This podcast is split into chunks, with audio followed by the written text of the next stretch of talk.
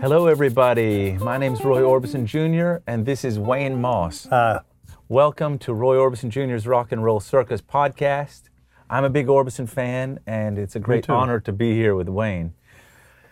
He's done so much. We're just going to skim a little bu- bit of it, and we'll start at the beginning and end at the end. Um, I play guitar, and I, you know, my favorite guitarist, James Burton, Steve Cropper, Jimmy Page, Joe Pass. Th- There's quite a few. But for me personally, the real legends, the one I can cry at right now if you want me to, I can shed a tear over this guy. you know, when, when you talk about Hank Garland, when you talk about Grady Martin, when you talk about Jerry Kennedy, when you talk about Billy Sanford, when you talk about Wayne Moss, these were these are they call them the Nashville Cats, but there's so much more, and they're they're they're connected a lot with Elvis. All these guys, so they all go, oh, that's Elvis's band. But for me, they were always Roy's band. Uh, Roy didn't always take them out on tour because these guys didn't mostly leave Nashville. They they were union guys. They were the best in the world, but they were getting this steady paycheck, and they would play on songs just to try to get their uh, pension, their retirement. It's nowhere else in the world does it really exist. Maybe the BBC in England, but these guys were just doing you know song after song after song. So I'm just going to guess you must have played on 3,000, 5,000, 7,000 no songs. I, no, I got here in But it- 1959 and and um, been working sessions for about 12 years after that, mm-hmm. or lo- longer than that actually. But I, I got to tell you a funny story about Roy. There's Charlie McCoy, Kenneth Buttrey, and I were uh, involved in a lot of Roy's things. Uh, one of the things I didn't tell you about was when um, Buttrey was out on the road with Roy, he would have a secret secret knock at the at the door on the motel, so he'd know who it was, and it's dun dun dun dun dun dun dun dun dun dun dun dun dun dun. Knew know it was a band member. See, but um, first time I worked with Roy was at the Clinic Bowl Ball in Nashville with Charlie McCoy and the Escorts. Were backing him up, and Charlie had just done uh, his first session with Roy, and um, Bob Moore hired him, and um, it was uh, it was it's kind of funny. Roy uh, couldn't see real well, and and and he heard the the guy bringing Charlie on saying, "Charlie McCoy is a musical wizard, the sound of the South. You've heard him on um, all these records." by Ann-Margret and stuff, and he said, Candyman. And Roy said, Oh, that must be me. And he started walking up on the stage. We said, No, no, no, not yet. Anyway, we, we backed him up there. He went over great. And um, I think that was in a the Hippodrome skating rink, which is now uh, Performance Studios where they sell costumes or stuff. But um, we had a had a lot of fun. Worked a um, a place in Illinois one time with the escorts and uh, backing up Roy, and uh, and a hurricane came by, and we all ran for cover, and we came back out after the, the storm had passed, and Buttrey's um, snare drum was sitting right where it was, but it was about that much water on top of it. it was an outdoor gig. Yeah, it was an outdoor game. Well, first off, that's still the the Orbison knocks. You just gave that away for everyone. Oh, everybody knows now they can get in and see Roy. No, but it always was, and we still use it. So Alex and I, we use it on each other when, you know, we know who's coming along. Um, But Buttrey was on that Farm Aid thing with him. Yeah, And, yeah, when you say Kenny Buttrey, for me, I only got to know him in the later years, and he was, he was like a stereotypical kind of drummer. He was a wild man. He was, he was great, and Dad put up with all his stuff, but he was the wildest guy I know. in Roy's later years. Yeah. In the early years, there was a lot of wild stuff. Johnny Cash and Roy, they were blowing up fireworks in the hotel rooms and, you know, kind of mischievous, kind of fun. But, uh, but, but Kenny was was really good. But he was he was wild. He loved me, so he'd throw me around and stuff. But uh, but Kenny Buttrey, uh, he came out on the road, and sometimes I would wonder why we had such a crazy guy. And and my dad would just He's go the best like, there was, though, yeah, man. yeah. It doesn't get any better than Buttrey. yeah, he would say, yeah, you know, he, he's the best drummer there is. Yeah, Buttrey and I were next door neighbors for a lot of years. Well, you guys have some fun. There's plenty of stuff we can't say in these podcasts, in these in these uh, whole lot. tapes. Uh, but uh, but we, we you know we still miss him. I see his wife around every now and then. I used to, and uh, and he was great. But I never knew exactly how he fit in the story. I never knew he was uh, so he was quite so early and so good. He was um, he was working um, a place called the King of Clubs one time when he was 12 or something. I don't know. Yeah, but he's one of those. they sold beer in there, so he had to come in through the kitchen, and uh, it was he was absolutely amazing. And um, he uh, he ended up playing with Bob Dylan on Blonde on Blonde, and um, a whole lot of things that he and McCoy and I did together. Fats Domino, a lot of people, and um, he and he and Charlie did a whole bunch of Elvis things, those movies he had, and and um, a tremendous drummer. I never made that connection. I didn't know you were so closely allied with him. I never made that connection. So when you say Ken, Kenny Buttrey, I, I was like, I know that guy. Yeah. Yeah, we grew up with him. Yeah, we grew up with him, and I just, I, yeah, now I miss him even more, knowing that uh, that he played with Elvis and things. I have a lot of questions. Oh yeah. You know, I'm a big Elvis fan, and uh, you played on Dylan's Blonde on Blonde Blonde. on Blonde, and did you do Nashville Skylines? I, I was hired for it, but um, let me let me back up. Okay. When we did Blonde on Blonde, he had uh, like Sad Eyed Lady of the Lowlands. We were hired for a two o'clock session. Dylan showed up at six, and eight thirty the next morning we made one cut on the song because he had to work on some lyrics and stuff. So we were all coffeeed up, and From six in the evening to eight thirty the next morning. eight thirty the next morning. So you did a 13-hour thing before you actually kind of got to Right. recording. a lot of coffee, played ping pong, whatever. And um, so anyway, fast forward to the Nashville Skyline. He said, "I got to work on some lyrics. Y'all take five. Uh oh, I know where this is going. So I got out my guitar and I started writing my own song. Pissed Dylan off bad. He said, "We- "We're not going to need Moss on this. Tell him to sign the card and go home." so I went fishing. yeah. I was okay with it. Okay, yeah.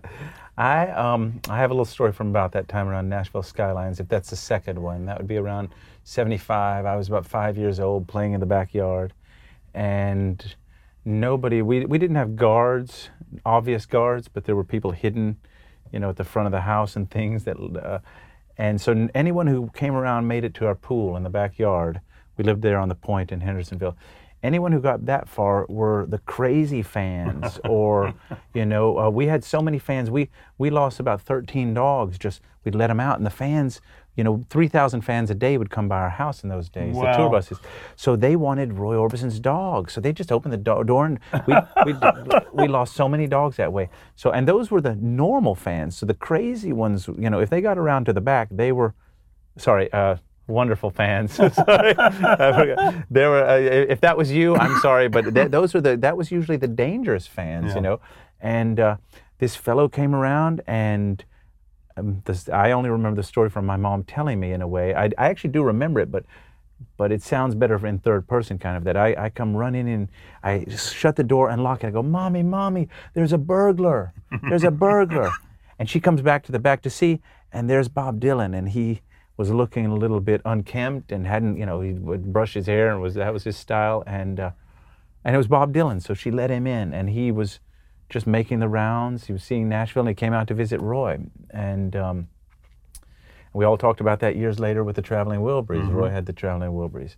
Uh, did you like the Traveling Wilburys Oh, yeah, all those went, uh, years later when the you long heard? players Yeah, asked me to come down and play with them. yeah, Play Pretty Woman with them on the Wilburys album, yeah, and I did.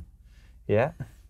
But um, But when that happened all those years later, this would be, you know, 30, 40 years later, Lot of to years see later. Roy and uh, Bob in the same band, uh, was that a surprise? well, yeah, a little bit. And did you listen to the album? Did you like the album, I, Handle with I Care? actually didn't listen to it all that much, but um, Well, I'm going to get you a copy. There's it's Okay, never too late to, to love the Traveling Wilburys. that's Um, true.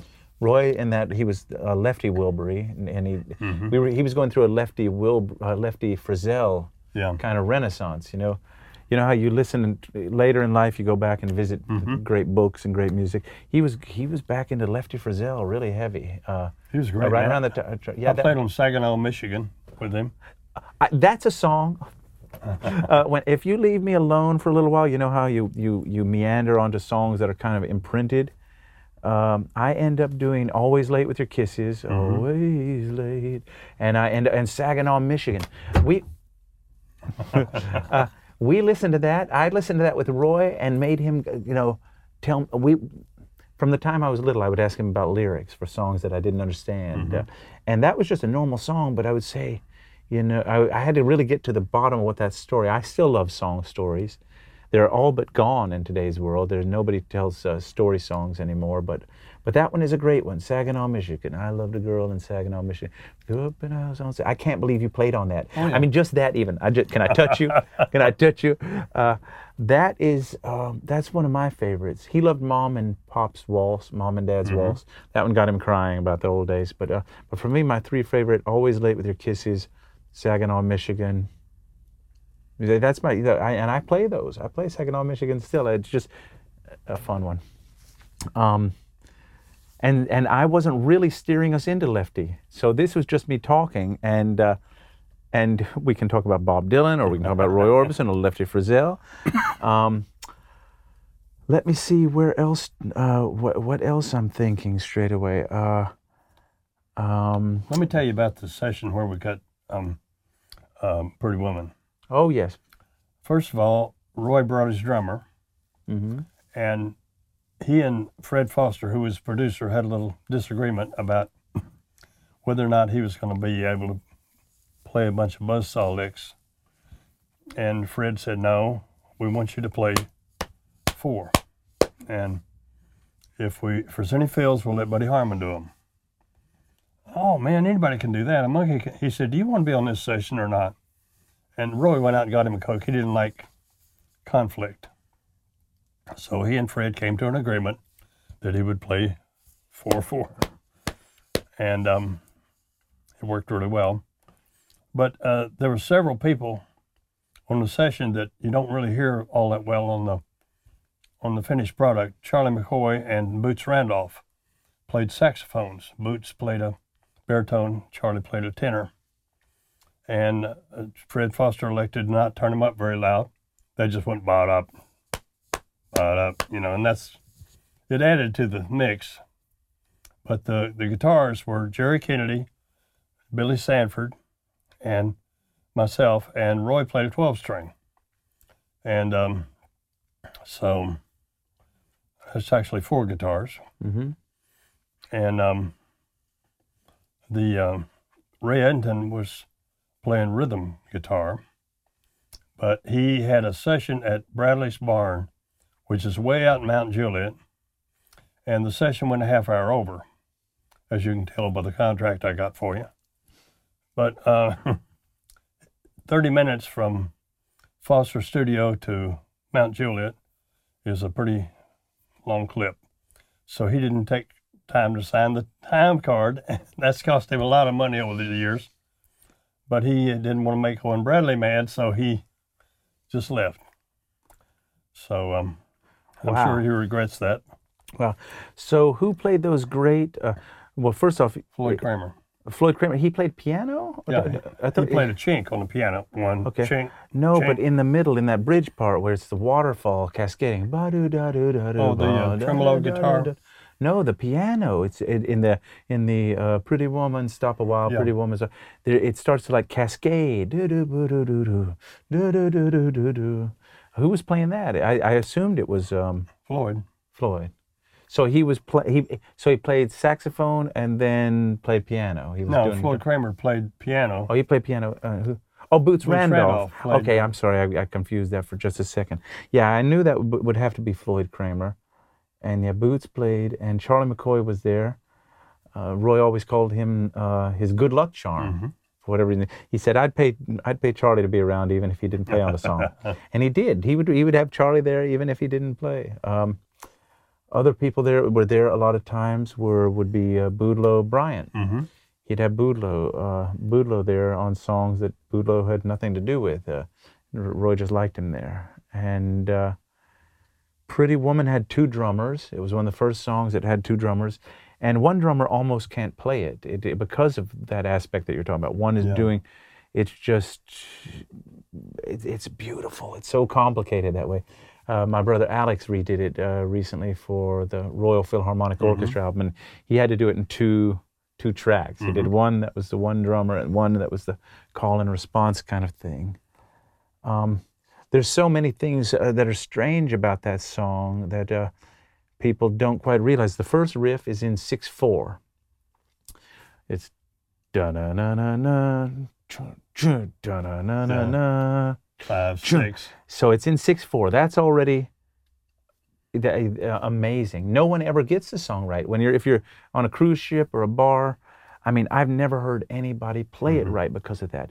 And even even on the Black and White Night, Bruce Springsteen comes in like a, a half a bar too Yeah. early on one thing. He goes, "Is she?" And then he, he corrects it. But uh, and I've made that mistake myself. I've been on, uh, you know, doing a chorus with a bunch of people at, at something, and and me, I'm coming in too early. Um, I don't do that anymore. I worked on it, but uh, but it also has some things that I just I'm, I never got to ask my dad, and there's no way to really know. But but um, you know, did he plan this, or was this I think he did. yeah. natural? You know, uh, well, there's there's an extra bar of two four in Pretty Woman uh, on the D chord. You know, as it passes around sometime, it's you know. Uh, and when you add the two four to the four four, it's six four. So there's little 6 fours hidden in there, and uh, and oh, there's just a lot of magic and there's a lot of architecture in there. And it's Roy was either tapped into something very natural and it just came out like that, or he was just some kind of genius and planned it. And and that ends Sure up worked being for him. I tell you that. it, it's a little of both. It had to be work and, Yeah. and luck and genius and and um, mistakes.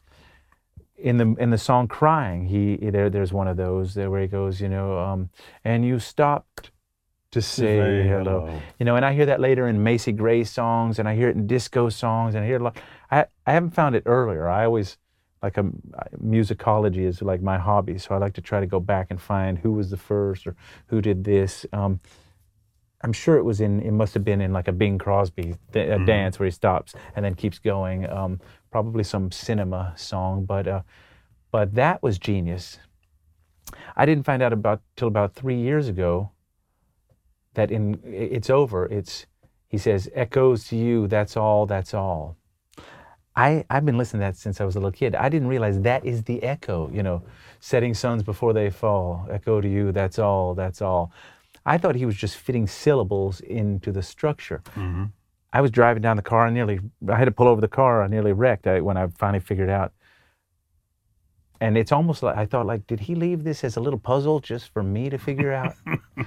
Uh, way later, way later, you know, 40 years later in my life, I echo to you. That's all. That's all. That's the. That's all. That's all. That's all. That's echoing down the canyons. Roy Orbison Jr.'s Rock and Roll Circus podcast. Join us next time for part two with Wayne Moss.